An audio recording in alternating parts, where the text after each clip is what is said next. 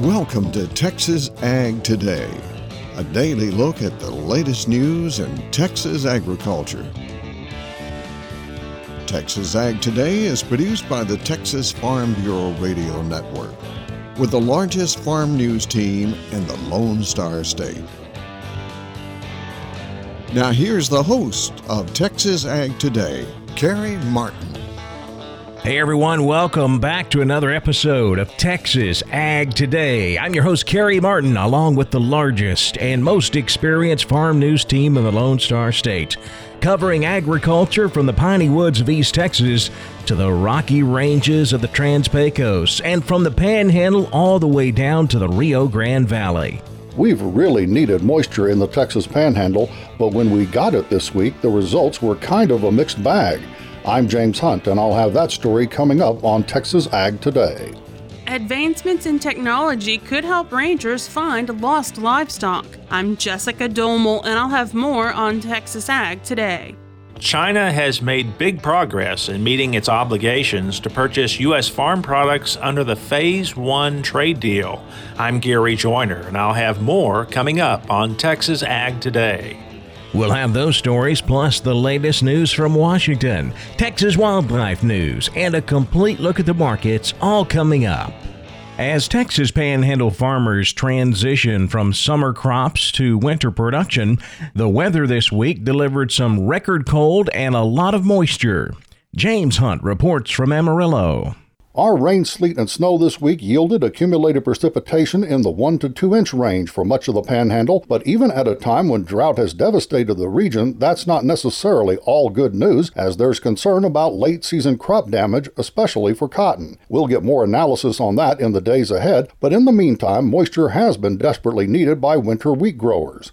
Speaking of wheat, Texas A&M AgriLife agronomist Jordan Bell tells me the big jump in grain prices recently seems to have boosted interest among local farmers, and Dr. Bell says beyond the prospects for grain, some wheat farmers may find opportunities in forage where our very dry summer created a void. From the dairy industry, we're really seeing a demand in forage. And in the southwestern panhandle, because of the drought, silage yields were below average. So when it's time to sell come springtime, I'm hoping that our small grain producers will be sitting in a good position for profitability, whether they're looking at forage or grain this year. In Amarillo, James Hunt for the Texas Farm Bureau Radio Network. The most recent USDA cattle on feed report showed large placements of cattle into feedlots. In fact, it was 6% higher than a year ago, but that's not the case here in Texas. When you break the report down on a state by state basis, our placements were actually lower than a year ago. Here's how the Texas numbers break out total cattle and calves on feed 2.87 million head, that's up 3% placements 450,000 head. That's down 3% from a year ago. Feedlots marketed 415,000 head during September. That's up 6% from 2019. Advances in technology could help farmers find lost livestock. Jessica Domel tells how. Specialized tags and thermal imaging can help ranchers find lost cattle using a drone. Dr. Megan Clayton, a range specialist for the Texas A&M AgriLife Extension Service, recently discussed how drones may be used on the ranch in a webinar hosted by the Texas and Southwestern Cattle Raisers Association. She said there are a few ways that ranchers may be able to use a drone to find their cattle. If that cow's got like an RFID tag or a reader with this radio frequency ID microchip, it can find it. And a lot of these, although they're not readily on the market right now, boast that they have receivers that can find cattle up to a couple of miles. So you can imagine that if we were able to mount this receiver onto a drone, it could definitely fly around our area and get close enough to pick up some of these livestock. Many RFID tags currently on the market must be scanned within a couple of feet. As technology improves, their range is expected to improve as well. There are other specialized tags that may be used with a drone as well. One that I found is from uh, quantifiedag.com. They have a two mile radius and a reader on them. So there might be some technology already out there on the market that's probably in the preliminary stages, but that might be available for use with drones. Some drones come with or can be equipped with a thermal camera what we found is with thermal, we are able to pick up livestock, especially underneath vegetation, which is incredibly important down here in the brush country. So, if you've got any type of coverage on your land, then thermal might be a good option for you for locating the cattle. Dr. Clayton warned that sometimes in the Texas heat, using a thermal camera on a drone may be difficult as it may be hard to distinguish between a hot spot on the ground and a cow. So, very important that we consider the weather in addition to this, but thermal is definitely something that I think can be very useful for locating our cattle later on.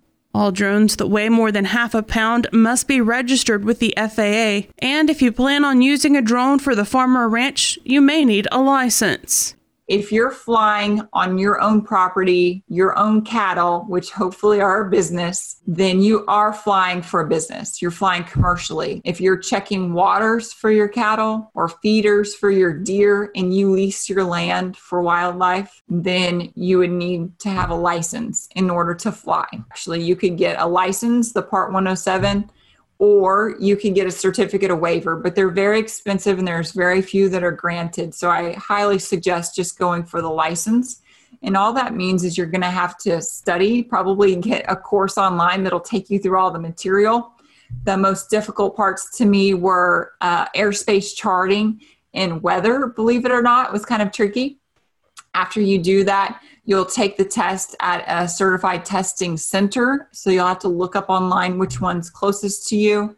Um, and of course, you need to be 16 years of age. Drone operators are not allowed to fly the craft outside of their line of sight and must always yield right of way to manned aircraft. Other local rules like no flying over baseball fields may also apply. Today's comments were from Dr. Megan Clayton with the Texas A&M AgriLife Extension Service. For the Texas Farm Bureau Radio Network, I'm Jessica Domel. China has made big progress in meeting their obligations to purchase U.S. farm products under the Phase 1 trade deal. Gary Joyner has more from Waco. U.S. officials recently issued a progress report on the agricultural provisions of the U.S. China Phase 1 Economic and Trade Agreement. The agreement went into force eight months ago. Structural barriers are being addressed. The Office of the U.S. Trade Representative and the U.S. Department of Agriculture report China has implemented at least 50 of the 57 technical commitments under the agreement. China has also substantially ramped up its purchases of U.S. agricultural products. China has purchased over $23 billion in agricultural products. That figure represents about 71% of its target under the Phase 1 agreement.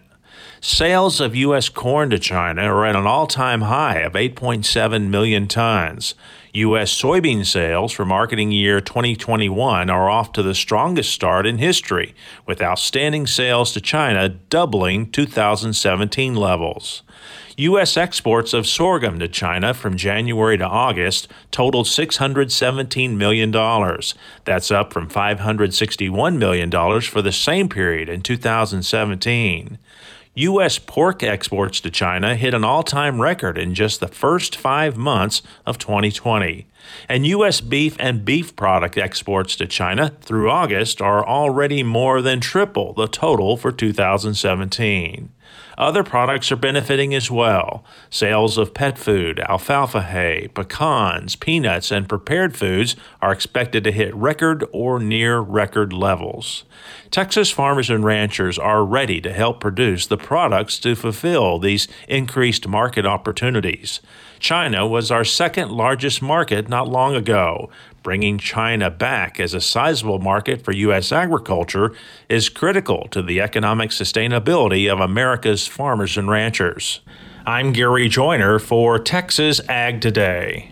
The Environmental Protection Agency has announced the registration of three dicamba herbicides. Michael Clements has more from Washington. Environmental Protection Agency Administrator Andrew Wheeler, joined by American Farm Bureau Federation President Zippy Duvall, announced a five year approval of three dicamba herbicides this week. AFBF Congressional Relations Director Allison Crittenden says the announcement provides farmers certainty in product availability. The announcement this week means that EPA is reaffirming its commitment to dicamba for the next five years. But ultimately, this means farmers have certainty for the next five years that dicamba will will be available to them and they'll understand clearly the parameters in which to use it. Crittenden says the new registration does have some changes farmers need to know about, including required use of a volatility agent for over the top applications. The new registration does require a downwind buffer of 240 feet and 310 feet in areas where the listed species is located. It prohibits over the top application on soybeans after June 30th and cotton after July 30th. Importantly, it also simplifies the label and use directions so growers can easily determine when they should apply dicamba and how they should do it. Crittenden calls dicamba an important tool for farmers. Not every farm faces the same challenges. The farmers need options to make the best decisions. There are some weeds that existing products on the market maybe aren't as efficient in dealing with. So it's important farmers that encounter some of these different weed challenges have a product on the market they can use to help them solve those problems. Michael Clements, Washington. Quail hunting season kicks off in Texas Saturday. I'm Jessica Domel, and I'll have that story coming up on Texas Ag today. Keeping livestock vaccines cold is critical to a successful vaccination program. Texas veterinarian Dr. Bob Judd will have more on that coming up next, right here on Texas Ag Today.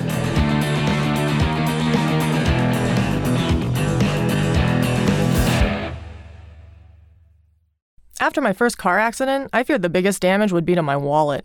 I expected a mountain of bills and a long, drawn out process. But my Texas Farm Bureau insurance agent was there when I needed her and helped me get back on my feet and in my car in no time. Instead of a hassle, I got reassurance and a quick recovery. Visit Texas Farm Bureau Insurance today at tfbinsurance.com to find an agent who's there when you need them most. Coverage and discounts are subject to qualifications and policy terms and may vary by situation.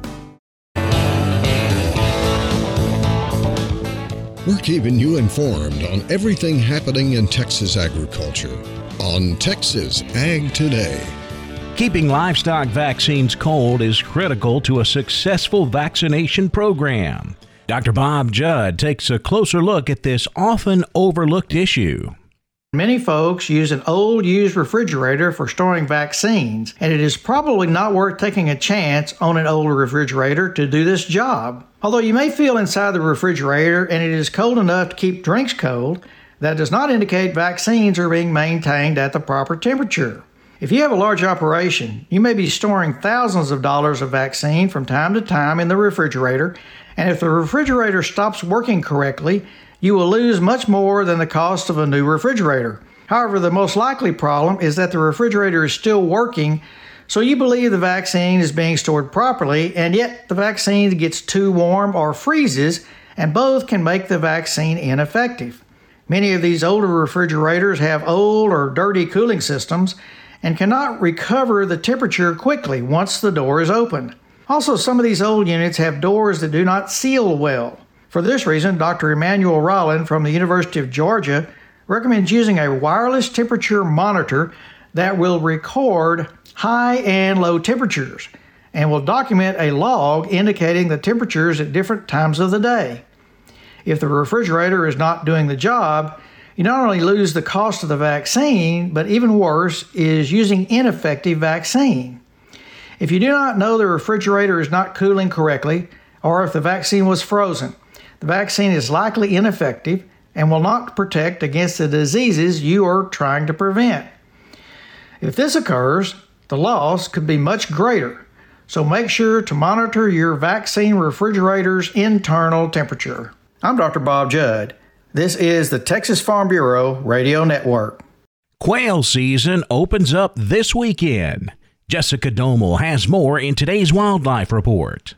Bagging a quail this season may require a little persistence. John McLaughlin, West Texas Quail Program Leader for the Texas Parks and Wildlife Department, joins us with more. Stick at it. Usually I'll find quail along the roads in the morning in more open areas out feeding. The sun's coming up in that first hour. But as the day progresses, late morning, early afternoon, birds tend to be covered up under large shrub or woody vegetation. Make sure that you're covering the landscape and not just focusing on one area in particular. It doesn't need to be done by lunchtime. You can just continue to walk around all day, and usually you can find birds. You just put in the miles. According to TPWD surveys, quail populations may be smaller in some areas than in previous years. South Texas and the rolling plains are expected to have the highest populations of bobwhite quail. Quail hunting season in Texas runs October 31st through February 28th. This year's bag limit is 15 birds in aggregate. If you're in an area where there's bobwhites and, and scaled quail, between those two, you can shoot 15. I mean, now if you were in an area where you're getting into Gambel's exclusively, you could shoot up to 15 Gambel's. So it just depends on how the collection comes together. But you can have 15 birds in a day and 45 birds in possession. So at your house or wherever you are, if you shoot your limit of 15 birds each day, you can't have more than 45 at any given time in possession. Quail hunters are required to have a valid Texas hunting license and an upland game bird endorsement. Hunters born on or after September 2, 1971 must have completed a hunter safety education course or have an approved deferral. Again, today's comments were from John McLaughlin at the Texas Parks and Wildlife Department. For more on this year's quail hunting season, visit OutdoorAnnual.com. For the Texas Farm Bureau Radio Network, I'm Jessica Domel. Cattle futures wrapped up the week mostly higher, especially in the feeder cattle market, but the cotton market had quite a pullback at the end of the week. We finished sharply lower. We'll take a closer look at all of the livestock, cotton, grain, energy, and financial markets coming up next. Keep it right here on Texas Ag Today.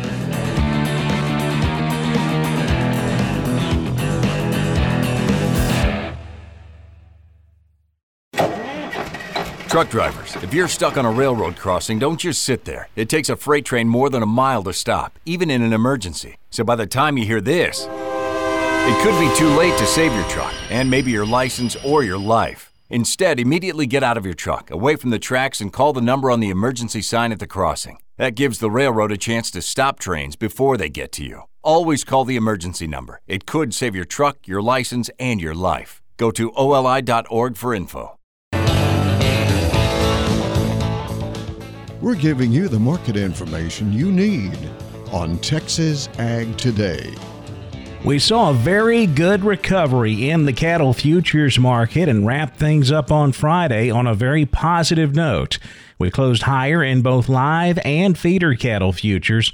Live cattle were slightly higher, but the feeders took a nice jump on Friday. December live cattle up 32 cents, closing the week at 108.30. February live cattle up to 110.40. Feeder cattle, as I mentioned, seeing big gains, triple digit gains with the November contract up $1.67, 137.40. January feeders up 277, 134.12.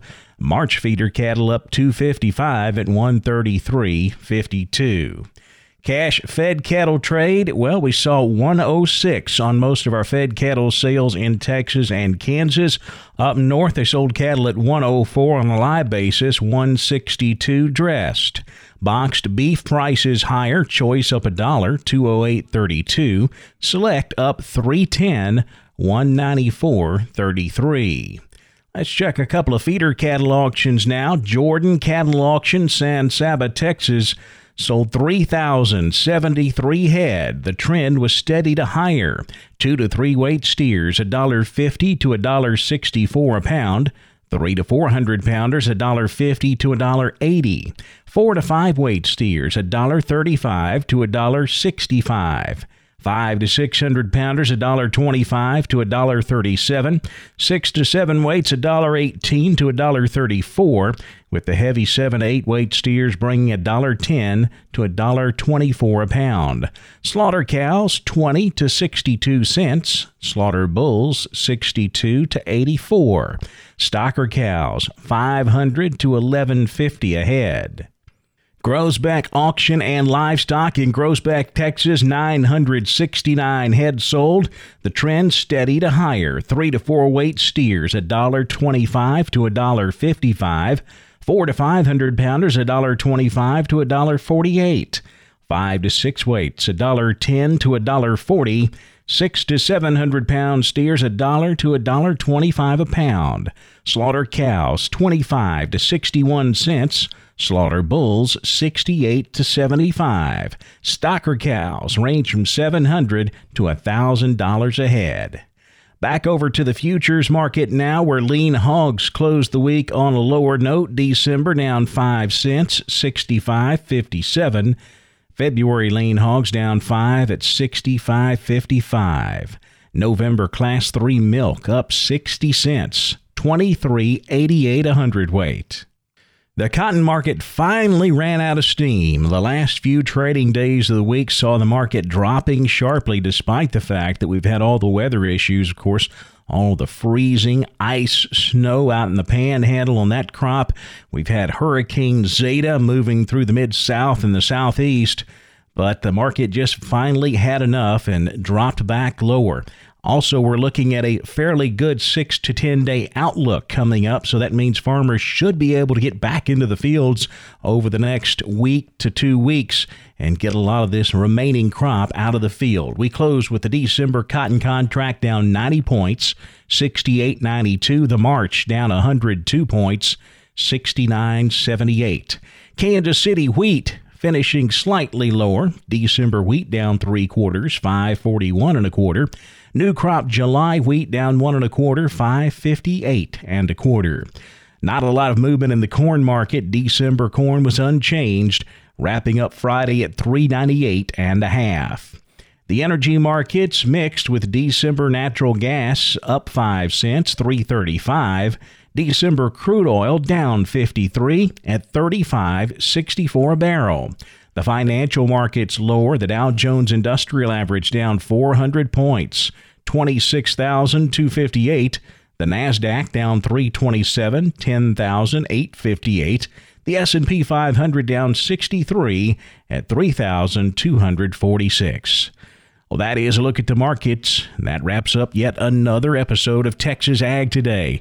Hey, thanks so much. I really appreciate you listening. And don't forget, we're always here for you every single weekday to bring you all of the latest news in Texas agriculture. I'm Kerry Martin, and this is Texas Ag Today. Thanks for listening to Texas Ag Today. Be sure to subscribe to our podcast on Apple Podcasts Google Podcasts, or Spotify. For more Texas Ag news and information, check out our website at texasfarmbureau.org or tfbradio.com. Texas Ag Today is a production of the Texas Farm Bureau Radio Network.